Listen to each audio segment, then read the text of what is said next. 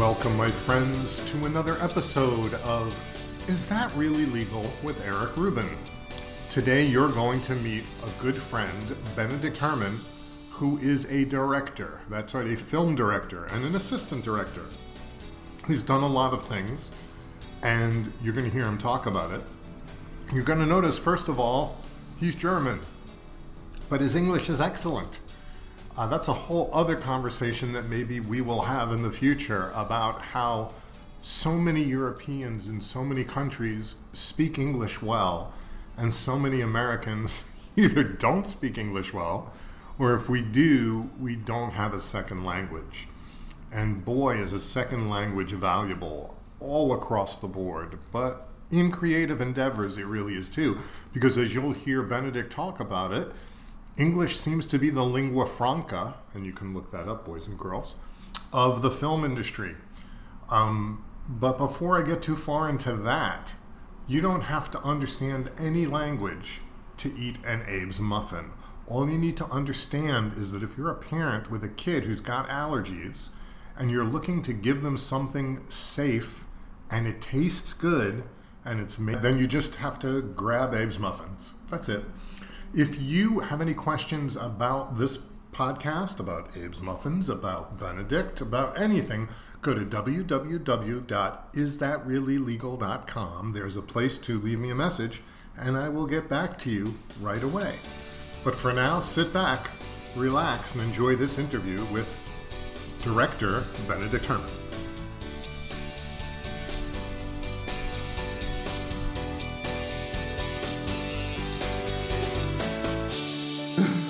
Benedict Herman, uh, welcome to Is That Really Legal with Eric Rubin. I'm so glad to have you on today.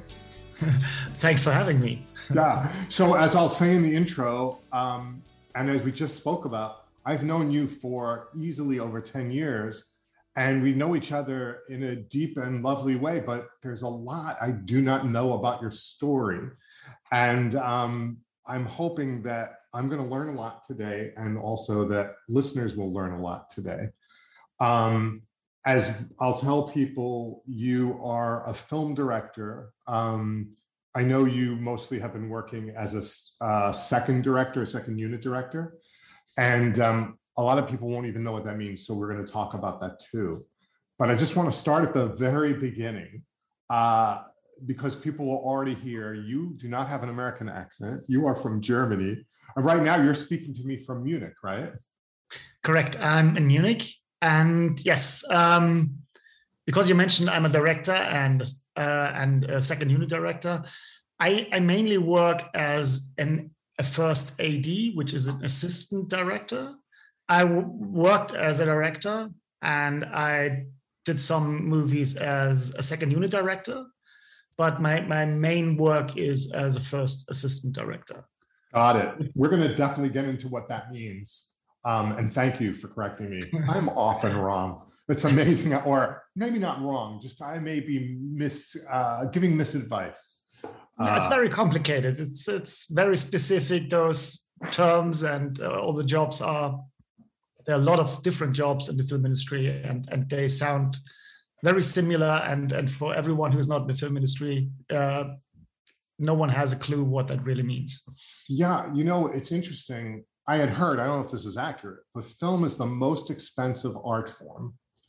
And before that, it was probably opera. Um, and they are similar in many ways. There's a lot of drama in front and behind the scenes. Um, and we don't necessarily have to talk about it. We might sometime. Uh, we'll see.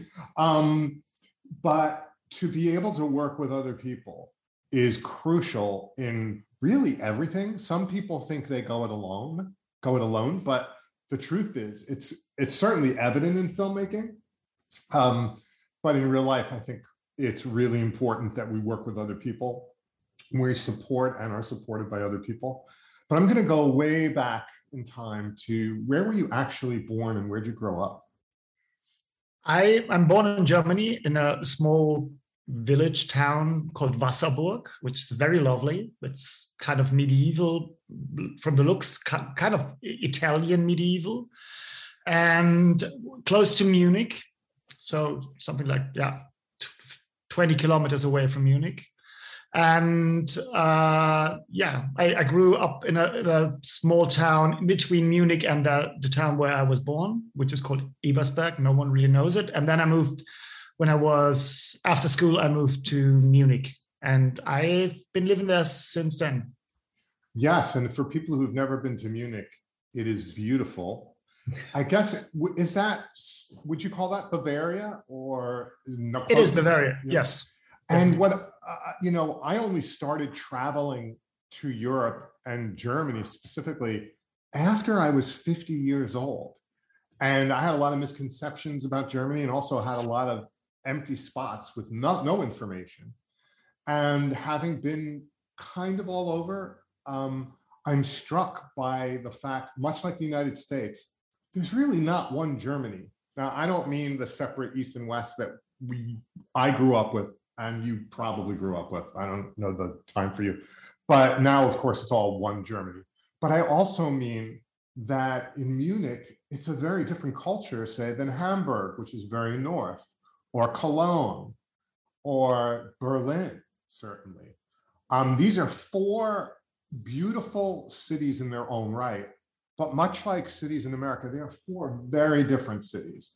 Even some have, it's not a different language, but Cologne, let's say, has a very different dialect where you could go to Cologne, you, a German, grew up in Germany all your life, you could go to Cologne and go, I have no idea what that person's saying, right? That's very true. So uh, both culturally and also from the language, it's the, the difference is huge between, especially let's say, Bavaria and the north is very different uh, in Bavaria, the language is very close or very much connected to the Swiss language and Austrian. That is more or less like uh, also culturally one area.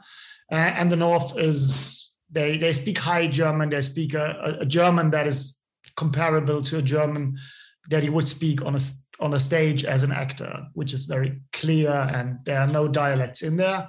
And then Cologne is completely different because they they have a, a language that is not comparable to anything. By the way, for for listeners, that was my wife in the background sneezing. If you can hear it, she has an amazing sneeze. Um, so no matter where you are in the world, you've just heard it. Congratulations. Um, also, by the way, the different places have different foods. Again, just like America, you know, Boston has seafood. Well, New York has everything because it's New York. Um, and the South has, you know, known for other things. Um, my memories from Munich are being in a traditional, like in the beautiful, I don't know if it's called the town square, but it's kind of the center. They have this beautiful clock where every hour these mechanical works come out and do sort of a show. And sitting out there, it might have been around October.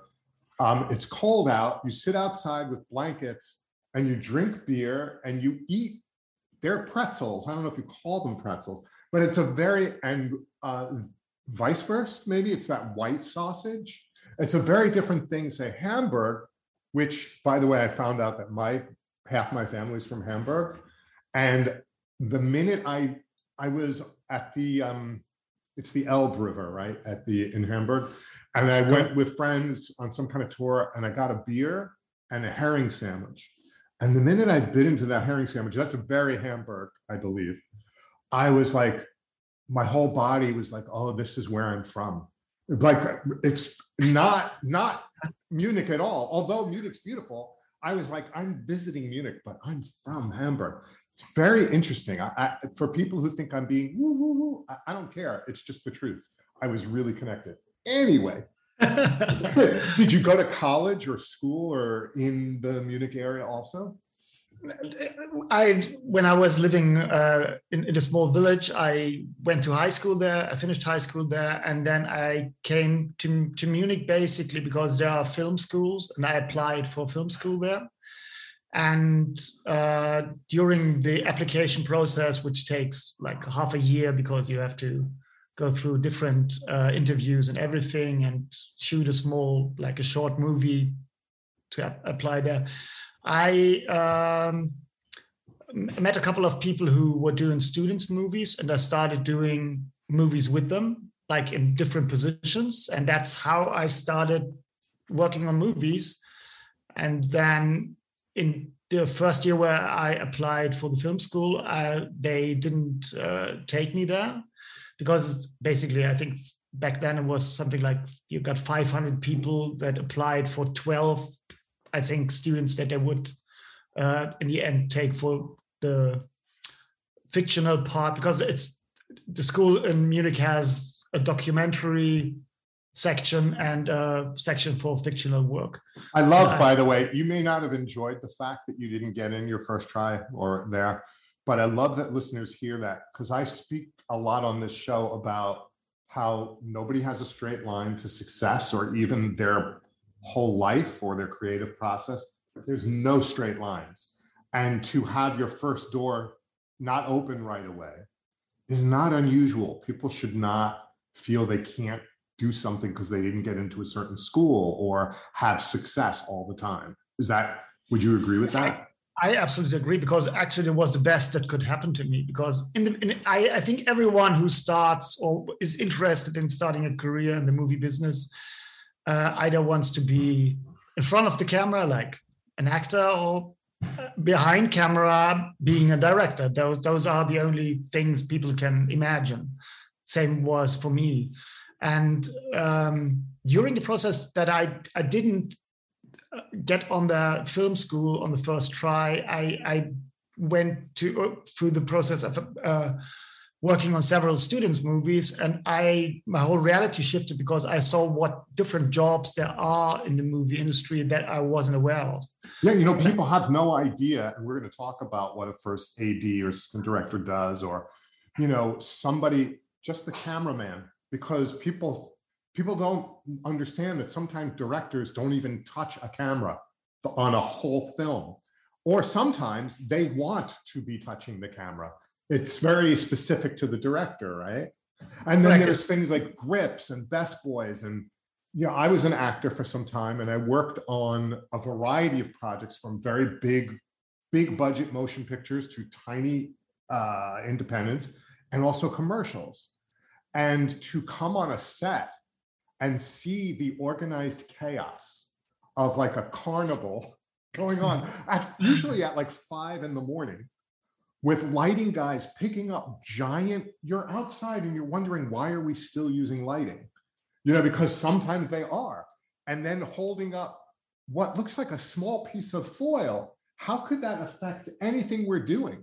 But it has a huge that's just lighting. Lighting is a whole you, we could talk and i won't for the viewers and for you we could talk for hours just about lighting probably right uh, for sure. It's, and that's just one tiny piece of a film project.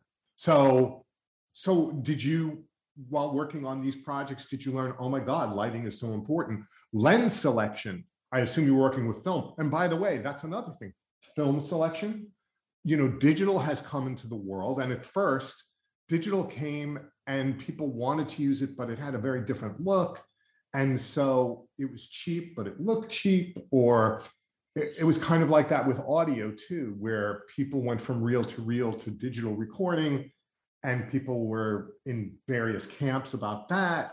And as the technology has gotten better, it, maybe it's merged a little. I mean, I'm sure you could speak to that, but technology is such a big part of your life, even though you could argue, look, just give me a Super 8 camera and I can make a film.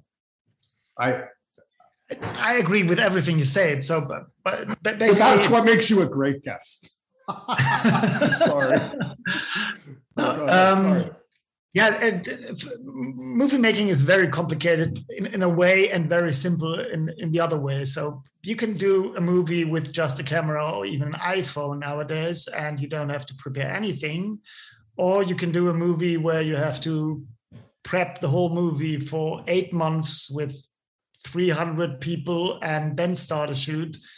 Uh, those are different realities of movie making, but, uh, it's, it's, all movie making. And that's basically where I am right now and where my passion is right now is doing large movies, like from a large preparation and logistic scale. And as a first AD, a first assistant director, being one of the key logistic persons in in a shoot, in the prep and in in the shoot itself. You know what's interesting for me as an American is, um, and I think most Americans are like me in this way. We're very ethnocentric. We think of the world as America, especially in showbiz, that America drives the bus. And in some ways, it's accurate. But there's so much art and, and specifically film and television making that goes on in each of the European countries on their own or for each other. So Germany may do something that will also go to Switzerland or Austria or other German speaking places. And then we do a cop show, or they may do just an action or even a small relationship film that Americans almost never get to see. But it doesn't mean there's not amazing stuff we're not seeing. And what's happened is thanks to things like Netflix and the pandemic, um, I've been seeing more French things because my wife, who you know also, Holly, speaks French fluently. And for her practice, she wanted to, you know, watch some French films, and we'd heard or French TV shows. And so some things were recommended to us that we would never see as Americans. Um, there's a show called Call My Agent. It's all in French, and it's got all these French movie stars. And you'll, as an American, I'll go, I recognize that person from that French film we saw five years ago. And they're like huge, or, or a guy like Jean Reno. Jean Reno has become an international star. So we know who he is from The Professional with Natalie Portman to Ronin and other movies. Like you, I see everything I can, by the way. So, like, I just have this knowledge of films, but there's so much I don't see. It's impossible. So, anyway, my point is the amazing actors on that show and the great writing are are not seen by a lot of people. And I mean, it may be, oh, well, France sees it all. You know, that's millions. But no, no one in America, or very few people may see it. Or another show called Lupin, Lupin, which is this um this great actor, Omar Sy, who's this uh, tall black guy who's been in a lot of great French movies. He's fantastic. I don't know if any Americans even know him. So uh, my point is, you d- does that matter to you, or are you are you totally happy with the opportunities that have been in Germany? Have you been doing any stuff in America? I have a feeling like you have, and I just don't know. I didn't do my homework, Benedict. I'm sorry. So why don't you tell people? Because I, I think people should really know what kind of stuff you're doing. That's a good question, actually. And it all changed a lot in the last, I would say, it started 10 years ago that the whole movie business changed in Germany and Europe because 20 years ago, nearly all productions you did in Germany were for the German market or Swiss or Austrian market. And there was nearly nothing shot in English language, for example. And that two things changed. So a lot of things now are produced for international market, which means we, we, we produce movies, we have British cast in or American cast in, and it's a German production, but for an international market shot in English. And and, and there are other things like uh, things for Netflix or other streaming networks that are produced for a local market, let's say Germany, there's one show that might be or that has become more popular all over the world, which is Dark, which was it's a German show. It's shot in German, uh, but it was a huge success worldwide. Was it so, called Dark, or are you describing? It's called Dark. Dark is the title of a, oh. it's a I think a three three.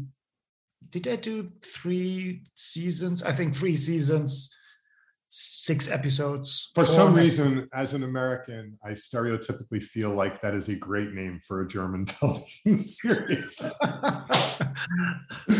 but, but what's you know what's funny, by the way, as a complete aside, is that again, I educated myself by going to Germany.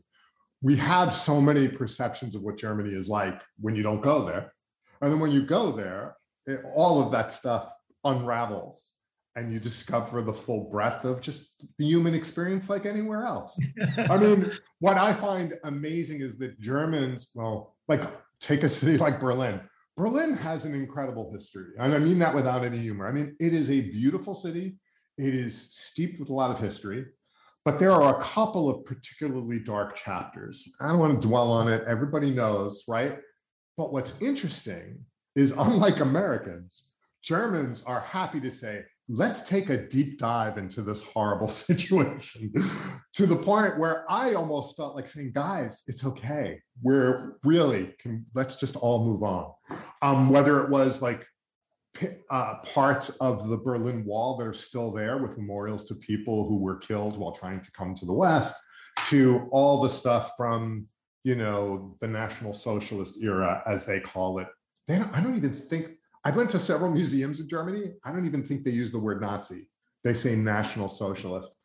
And boys and girls, if you've never been to Germany, what's amazing is I was in some museum and they had a, German warplane and it did not have the swastika on it. It just had the place where it would be because in Germany, it's illegal to show a swastika, which I got to tell you, I never thought that that was mattered much until recently in America, where we now have fascists.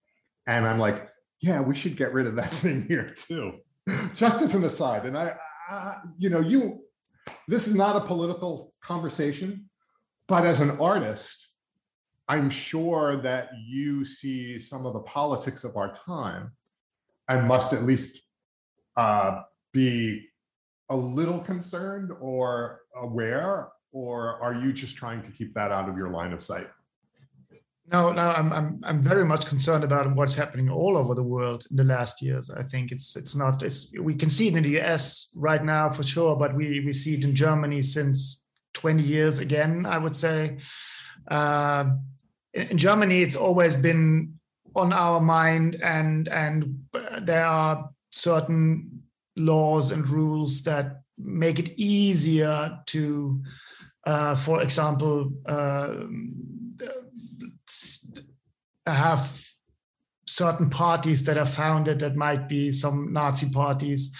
They can be easily forbidden. So basically, and it's also easier for the police and Secret Service to track some uh, militant groups right. way easier than maybe in the US but still we have it and, and especially in, in eastern europe because we, we in germany for me for example we feel very Euro- european. It's not that we feel very german. The borders are all so close around also in movie making i'm traveling a lot to other countries and shooting whole movies. For example in the czech republic i was there in the last four years i would say nearly half of the time i was there and shooting movies. And especially Eastern Europe, it's not the Czech Republic is one of the, the easier and better states in Eastern Europe, but especially Hungary and Poland, they have a real issue with right wing people and also with um, suppressing journalists, uh, freedom of speech, and everything. So that is happening a lot and it's very uh, scary what is happening there. Yeah. By the way, my wife and I have visited your apartment. We stayed there at least one night, I think, and um, so just keep a spot for us, God forbid. I never thought my family would be fleeing the U.S. to Germany, folks. This is really we live in strange times. Um, but also um, for people who don't go to Europe, you'd be amazed at how easy it is to cross borders. You know, I've been to Germany many times, and usually two. Uh, in that trip, I'm either coming from or going to Switzerland. And once you're in the European Union, you're you're in the European Union. Nobody cares. And um, when I was in Switzerland once visiting with a mutual friend, uh, they were like, "What do you want to do today?" I said, "I want to go to France. I've never been to France." So we'd like gotten her Volvo and we drove to France. And when you enter the country, it's like you're suddenly you're in France. It's like no big deal. Um, it's a very different situation. By as an aside, for people who don't know this or who take it for granted, your English is amazing. And I don't mean to insult you by saying that because uh, I, I, know you for a long time. And so I'm used to you speaking English. In fact, two quick funny stories, if I may, and then I want to ask you about your English. Um, one story is that I was in, it was either in Hamburg uh, attending a seminar that you and I were at, or I was in New York, and there were a group of my German friends together, and on a break, not, I don't think it was you specifically, but a bunch of my friends was just started speaking German to each other. And I was like, holy crap, they speak German really well. it's like, that's right, idiot. They're German. Um, and also to give you a sense of how uh, American centric Americans are. When I was in Hamburg once, again in the seminar, I had lunch at this uh, restaurant. I speak enough German to like get a beer, go to the bathroom, and get my face slapped. You know, those are the things that I can do. But they give me the menu and they said, here's the international menu. And I'm looking and there's flags on every page. You know, there's the French flag and there's the Japanese flag. And I cannot find an American flag. And I'm like, oh crap, they gave me a faulty menu. And then one of my smart friends was, no, no, no. And they pointed to the English flag. I don't speak American, I speak English. And that is the mentality of my culture. So, all right, back to you. So, how did you get so great at English? Because all I'd say 95% of my German friends are just great at English. I think I learned English. In, uh, I, I learned English at school, which was okay back then. After that, it was pretty good, but not as fluent as now. And uh, my wife is half American, which makes a difference. And also, uh, especially in the last year, I'm I was working.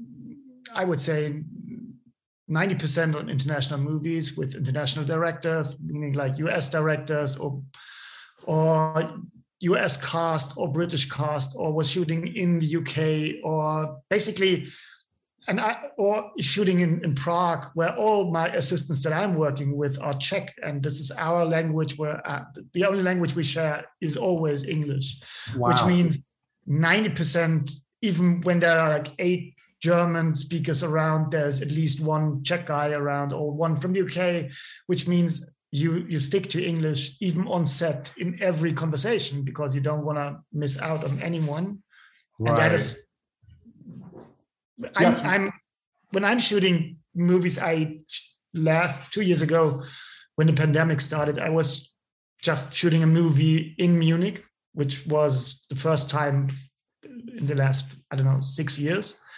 And for me, it was dif- difficult to find the German words for commands on sets or equipment because I'm, I'm so used to saying the things in English that I'm rarely coming up with the German words actually. Wow. I just want to point out that I have interviewed your lovely wife, who is a dear friend of mine, Sandy Seyfels. And listeners, if you want to see that or listen to that episode, you can go to www.isthatreallylegal.com. All of my episodes, over 70 now, I've been doing this for since the pandemic started. So, about two years of podcast episodes, I think, are available. There's no paywall. So, you get to meet amazing people like Benedict and Sandy and others for free, at least for the moment. I, I, think it's going to stay free. Anyway, um, when uh, when you get on a set, um, you know, I, I've always just been an actor. So I've either been background or had smaller or larger parts in any of the uh, any of the projects I've worked on. I've enjoyed watching people do their thing um, rather than just read a book or eat a sandwich because I'm just fascinated by the process. When you first started, um, I'm assuming you were like we have this expression in America, low man on the totem pole which, as I say, it sounds a little racist. But anyway, you know, uh, totem poles are these Native American and Inuit things. And so you, you start at the bottom, is basically what it, it means. And that could be production assistant, which, by the way, I live in a neighborhood, and I think you've been, yeah, you've been here in our home. Um, they shoot a lot of movies here because it's pretty and in Brooklyn, and it could also be. It's. I know for a fact we have substituted for Washington D.C for a television show called The Americans, which was shot here, and also for Madam Secretary. And I walked by Madam Secretary's house, which is here in Brooklyn, and several other places. Anyway, I see people scurrying around, lowly production assistants with a walkie talkie, screaming, We're on our way, you know, or I'm going to get the talent, or whatever they're screaming because nothing happens slowly on these sets because time is money, and Americans are especially crazy, in my experience, about that stuff. Um, and then there's people setting up all sorts of equipment. Ultimately, there's what they call talent. Uh, I made air quotes because when I first heard myself referred to as talent, I thought it was fantastic. I realized it's just a euphemism for cattle. It's just the living things we have to put in front of the camera. And when we don't need them, let's just put them over there and let them eat and drink out of our sight while we do the real work. I'm, I'm half joking, but it's really, there is an element of that. I'm not asking you to tell us any secrets, but the truth is, when you have even the best actors or actresses, until you need them, you, you don't want them around, right? Because there's just too much other stuff to do. And I'm sure these are people with all sorts of needs. Uh, so I've worked with some famous people, and it shocked me how insecure they were. Like people who are world famous have had tremendous successes, and they're worried about getting fired off the project we're on, which is like made for them. Have have you had that experience? Are you just sort of over it, or are you surprised like me about how people can still be so insecure after those successes? I think I've seen all varieties. I think I've seen people who are very secure in themselves, like famous international stars, and uh, they those are the nice ones because they they are not like they they know what where their place is they know that when when things are set up it's not the best place to stay in the middle of the set and discuss with people and because it's not safe because equipment is being moved around and and whatever, and and people have to work. Um, and there, there are super nice ones that I was really amazed how professional they are, how how much they understand that they are only one piece in a big puzzle, and they have to be spot on in a second when it's it's needed. Mm. Those are the really amazing ones, and I've I've seen all the other sites, like people that are super famous and they arrive on set and they they don't even know their lines and they don't care about anyone else. So it's humanity. Yeah. I guess the whole thing is that it's the same kind of cross section that you run into in any profession or anywhere, yeah. and that that makes sense. Um, so let's talk about specifically. We had started this conversation about what a first assistant director. I said we'd go back to it somehow miraculously without any notes. I remembered. So why don't you? I'd love for you to educate people a little bit, if you don't mind, about the various jobs on set, especially that one. So it's it's pretty easy. The the first assistant director, there are a couple of assistant directors depending on the scale of the movie, but the first assistant director is the logistics person that uh, is involved in all the communication between all the creative people that create a movie, which is not only the director. Uh, the director has several other departments, as they are called, that are led by an uh, HOD, which means like head of department, and that might be costumes, makeup, uh, production design, which is basically uh, building up all the sets, creating all the sets, uh, picking the locations. Uh, also, props is part of production design, and and you have the DOP, which is director of photography, which is a cameraman, but he's also responsible or she for setting all the lights, lighting sets, moving camera, setting up shots and all those people are trying to create a movie together. The, the director has a vision, what what he or she wants, and there's a script, and everyone reads the script, but everyone reads a different script, and that's why we talk a lot about the script in the beginning, what is meant by those lines, or and then uh, they all create like ideas how we could do it and basically, my job is to listen to all the ideas and also read the script and then break it down into things that are that should be prepped to shoot it that things that are needed when we shoot it and um, planning the whole shoot which means i, I, I create a, a, shooting schedule where i put down every scene for a special day i time out how long i assume the, the shooting of that scene will take uh, will need and uh, in this shooting schedule i have tried to get in all information that is needed because basically there are locations that are not available all the time. There are cast members who are definitely not available all the time. Then some locations are very expensive. Some equipment is very expensive, so you don't want to rent it out every week anew. And all those things get mixed into the, this thing. And then sometimes you have to shoot things in different seasons, being dependent on you need to have leaves on the trees you need to have snow somewhere you don't want the leaves you want to have a cast member swimming in a lake which you don't want to do when it's like freezing yeah, i did work on a movie once where people had to swim and it was very cold it was in new england and they promised i don't know they lied to the cast members they basically did it in one take uh, it was a pretty famous movie, uh, and um, I think the people were far colder than they let on in the scene. But New England gets very cold and doesn't warm up in the summer so much. Um, so you are really, in many ways, kind of a project manager.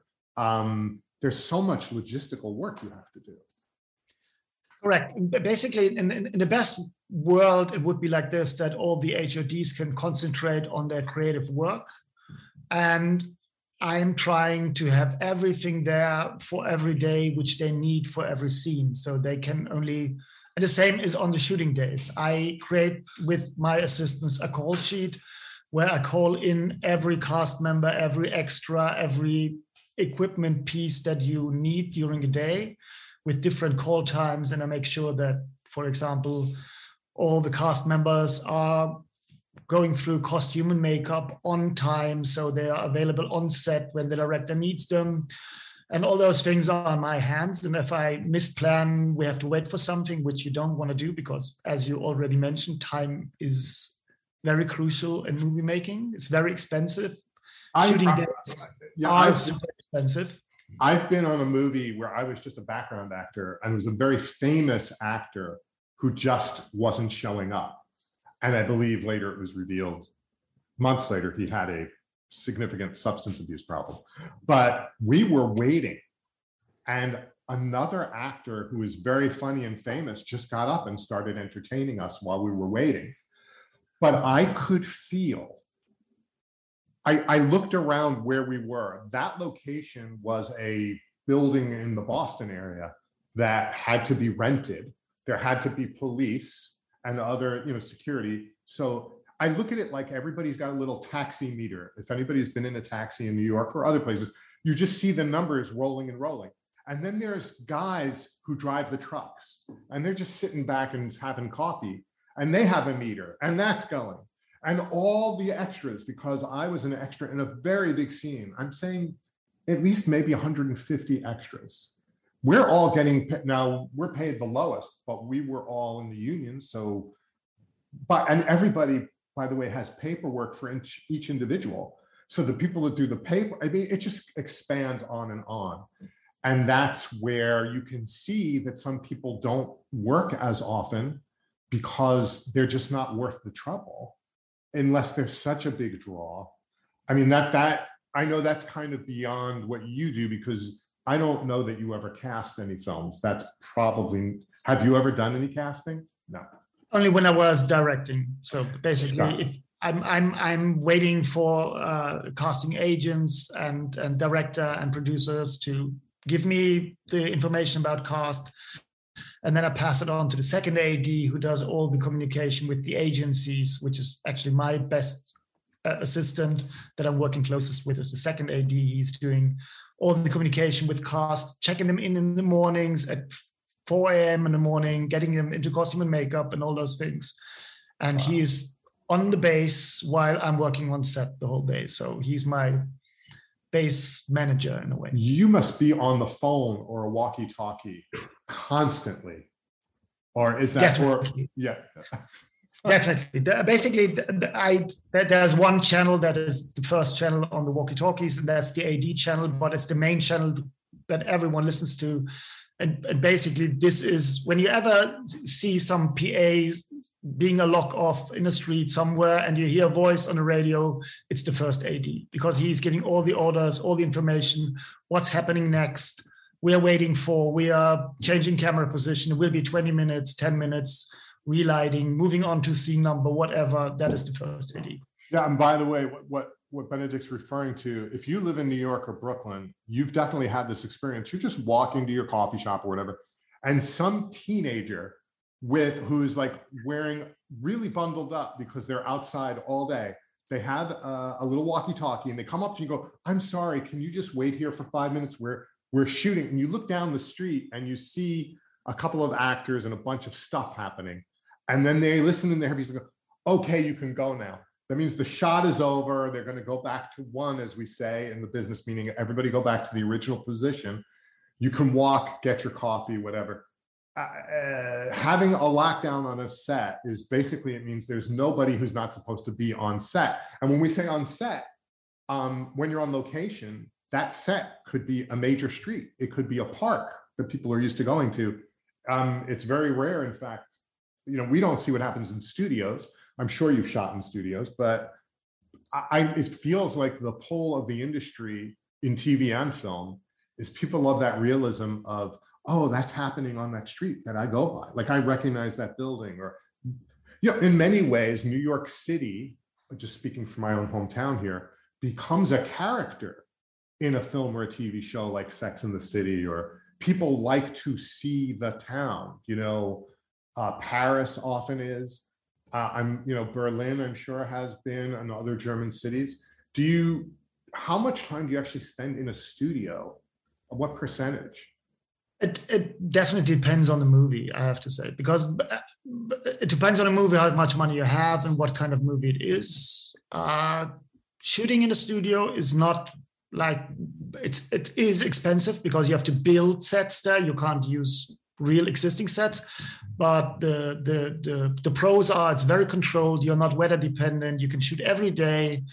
Uh, if you shoot outside and it's rain it's storm it it it slows down work.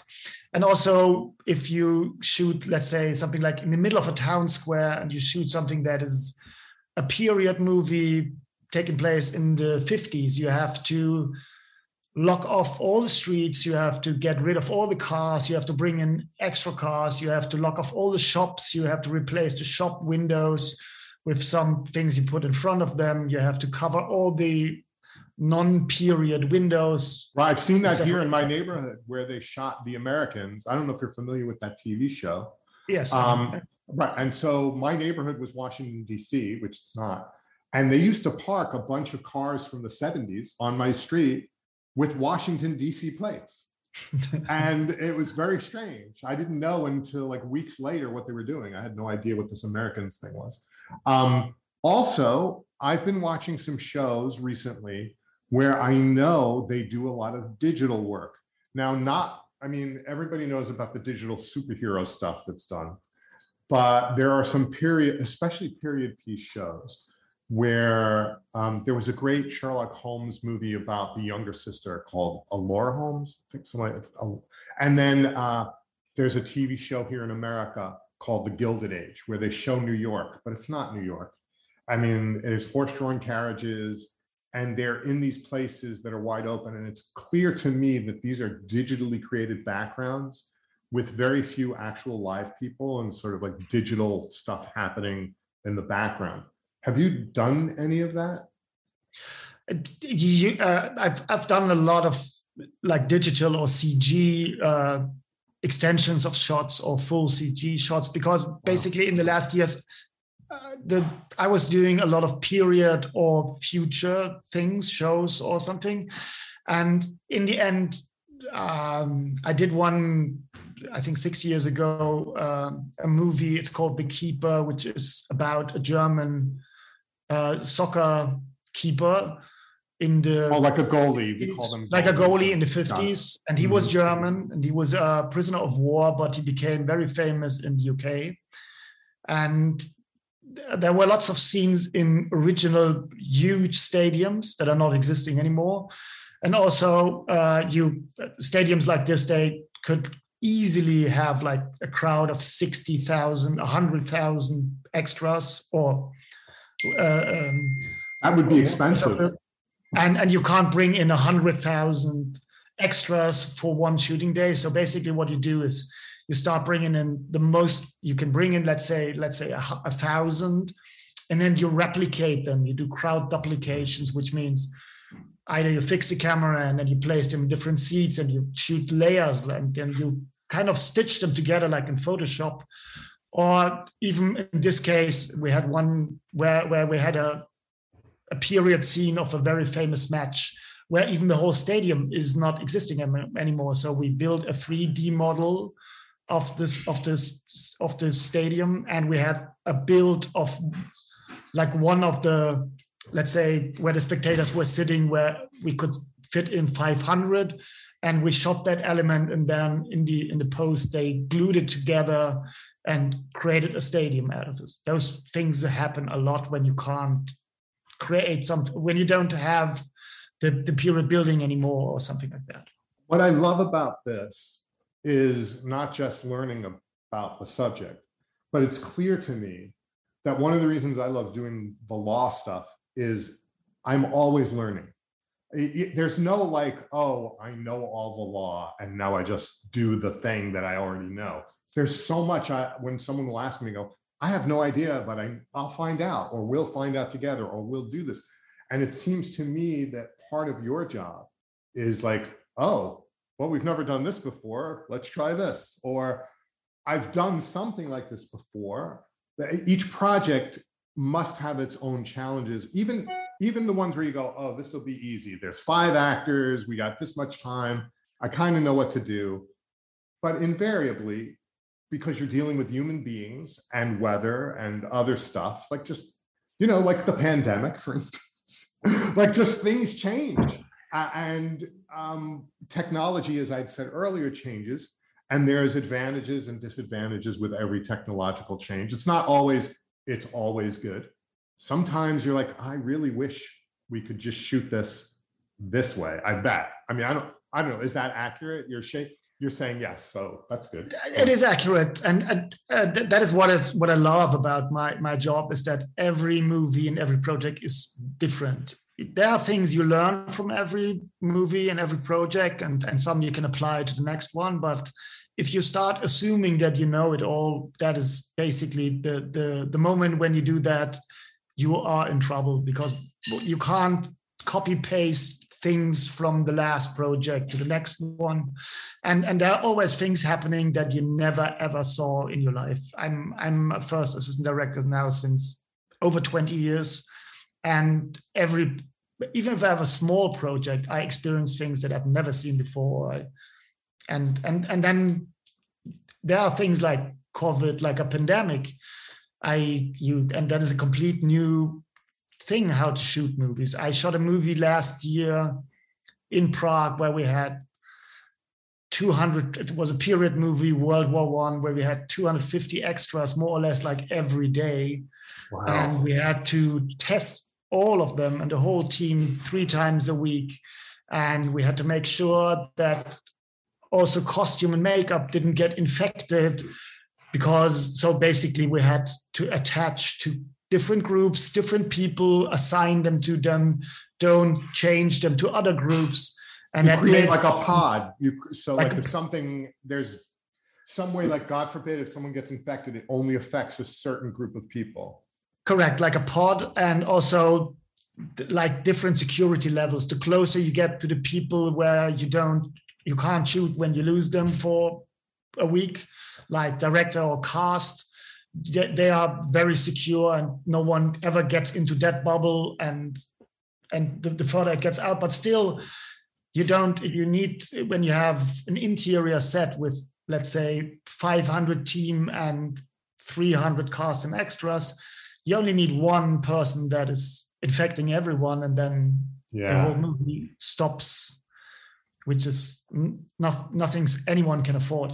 No, so. I I know you've been traveling a lot, uh, even during the pandemic, which is sort of I'm happy for you and I'm surprised, but I feel like again because I'm an American, we have a little bit of a different reality here. We have a, some kind of political nonsense about wearing masks and getting the shot. And I say on every show, and I'm not going to make you be involved, but I tell people you need to get the shot and you need to wear a mask and take care of each other. It's the responsible thing to do.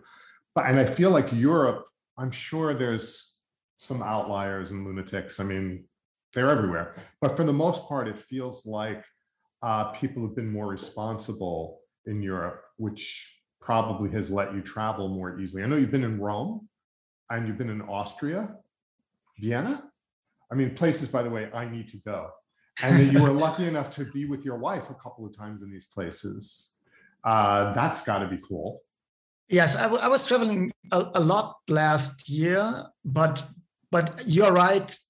Most of the Europeans are very sticking to the rules, wearing masks everywhere, especially in the movie industry. It's something like from the first moment on.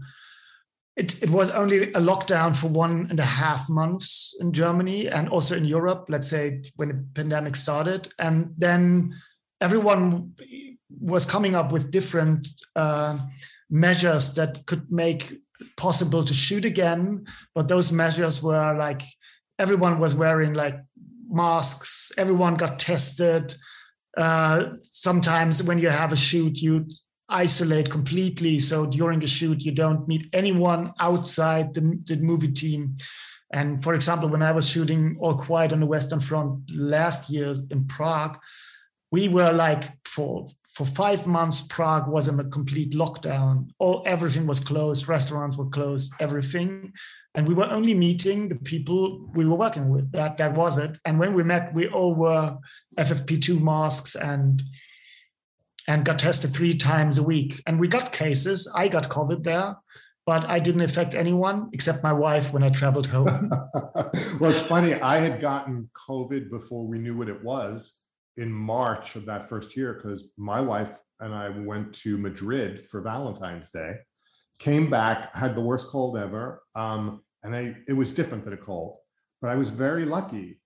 And I feel like I was lucky not knowing what it was because my mind is definitely one that will go to the worst possible scenario.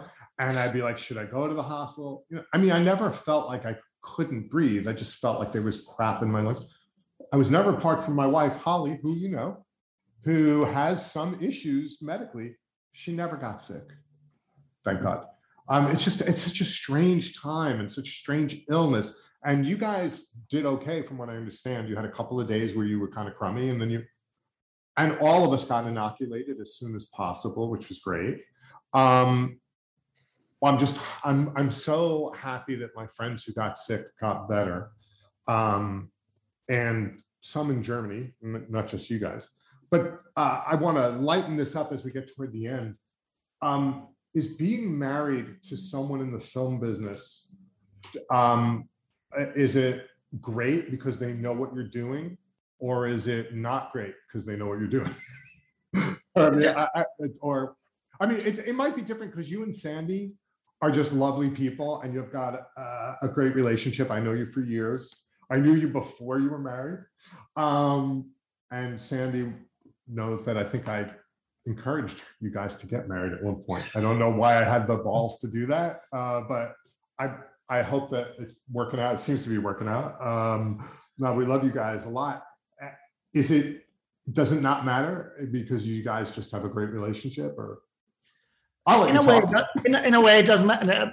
In a way, it doesn't matter because our relationship is great, and it is great it was great all the time, but it's, it, it is also great because we we learned how to live a, a, relationship and be happy in that relationship, and and that's where basically we we are attending seminars. That's where we we met, and that is basically the source of this great relationship. And that is, I think, if I look around in the movie industry, I would say a lot of my friends have no relationship or not very well relationships. So it's very difficult to have a relationship, an ongoing happy relationship in the, in the movie industry because I travel a lot.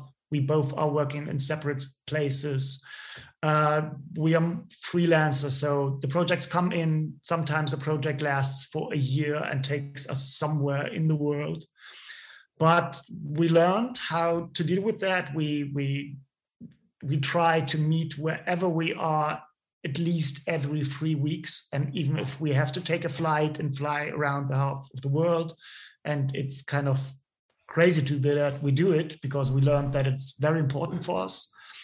Well, I got it. It must be hard to have to go to Rome to be romantic with your wife. Uh, we all feel terrible for you. She's a very, you're both very attractive people. And to be in Rome or Vienna so that you could get together. It, no, all joking aside, it must, you know, you're in the middle of a project and you're like, this is my window to hang out with you. We have this weekend or this Monday through Thursday because I'm not needed or we can't work this day. I'm I'm just grabbing a train or a plane and I will see you. Um, but that's part of you being a flexible person and a flexible relationship. I just want to also mention Ariel and Shya Kane, uh, transformationmadeeasy.com. Uh, I owe a lot to those guys, and I know you guys do too. If people want to ask me about that, they can go to www.isthatreallylegal.com. Leave me a message. I'll happily put them in touch. I'm going to I've been thinking more and more about having Ariel and Shya on the show, uh, but they have such a good podcast that people could go check out. I'm not sure what the value of it would be, but I think it might be fun. I think it's a great idea. I don't know. I well, thank you. I appreciate that. Uh, that's that may push me over the edge because I value your opinion. Um, we're going to have to wrap it up because you know of time and i'm going to let you go have dinner with your wife. I hope that's what's happening next. Um, is there anything you felt you wanted to talk to people about that we didn't get a chance to talk about? Um, just one thing which is also very important to me because i i founded uh, two years ago uh, a german assistant director union in germany where i'm a part of the board of that which is also one of my passions, which is like training and teaching people to become an AD, and also something that I I do a lot um, to because basically in the past we all went like singular persons through our lives as ads we never talked to other ads we never learned from other ads and since we have this group which is called the adu it's uh, the ad guild Germany, basically. Mm-hmm. Uh, we we meet there and we we have workshops that we provide. We train people, and we have a great mentoring mentee system, which also works very good. And I'm I I just wanted to mention that because it's a, a big part of my life, which I love and that I adore. And I hope that it will grow because basically right now we have like one third of all ADs and PAs in Germany, and that in that union. And the bigger it gets the the the the more the stronger it gets through passing on information onto each other. I believe i'm a big believer in the guilds and unions. I belong to several here in the us as an actor. Um, but the thing you know we have guilds here but they're really unions. What i envy i see a lot in europe and especially germany this sense of apprenticeship um, in America, you either go to college or you try to get a job. And there's, with few exceptions, it's not like it used to be where you really learn how to do something well by being an apprentice. Even, you know, the German car makers are looked up to all over the world, partly because they have tremendous training and apprenticeship programs, as I understand it. Uh, when I was last in Munich, I drove by the Mercedes building, which, by the way, everyone needs to go by at Christmas time because they have a automotive an outdoor automotive advent calendar where the right? And and and you it's like on the building they have these cars that you see for each day as it's advent. I love germany. Uh, i mean we can't we've been dying to travel and we keep getting stopped by things but we're going to get together the four of us and we're going to eat a lot of food and we're going to laugh a lot and have a good time Um, until that happens, um, Benedict Herman, I, I'm so grateful that you made time to talk to me and to be on Is That Really Legal with Eric Rubin. It was such a delight. Thanks a lot. I'm, I'm very much looking forward to coming and visiting you in New York again and having dinner together with your wife. wife. And yes, it will be. It will happen in the near future. I hope. Great. Very good. Thanks a lot. It was fun.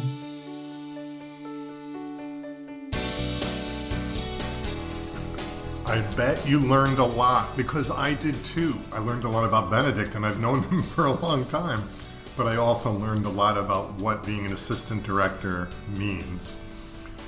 Um, you don't have to know a lot to put an Abe's muffin in your mouth or the mouth of a child you love. They're allergen free, they taste great. You can get them just about anywhere you get good food. Um, do you like this podcast? Share it with a friend, rate it um, you can do those things uh, wherever this app shows up, and it's in a lot of places from Audible to Apple to who knows where. Um, and as always, if you have any questions or concerns or comments, go to www.isthatreallylegal.com and I will happily respond to your messages. Um, we are coming down to the end of the pandemic, maybe. Please be kind, please be considerate. And now it's time to also look at being politically active to make sure that our gay, lesbian, bi, trans friends um, don't lose their basic human rights. So put your money and your time and your energy in the right place for that. I will happily provide information for that stuff too. And we're going to have to talk about that stuff clearly in upcoming episodes. But until then, thanks for joining us, and we'll see you next time. Bye bye.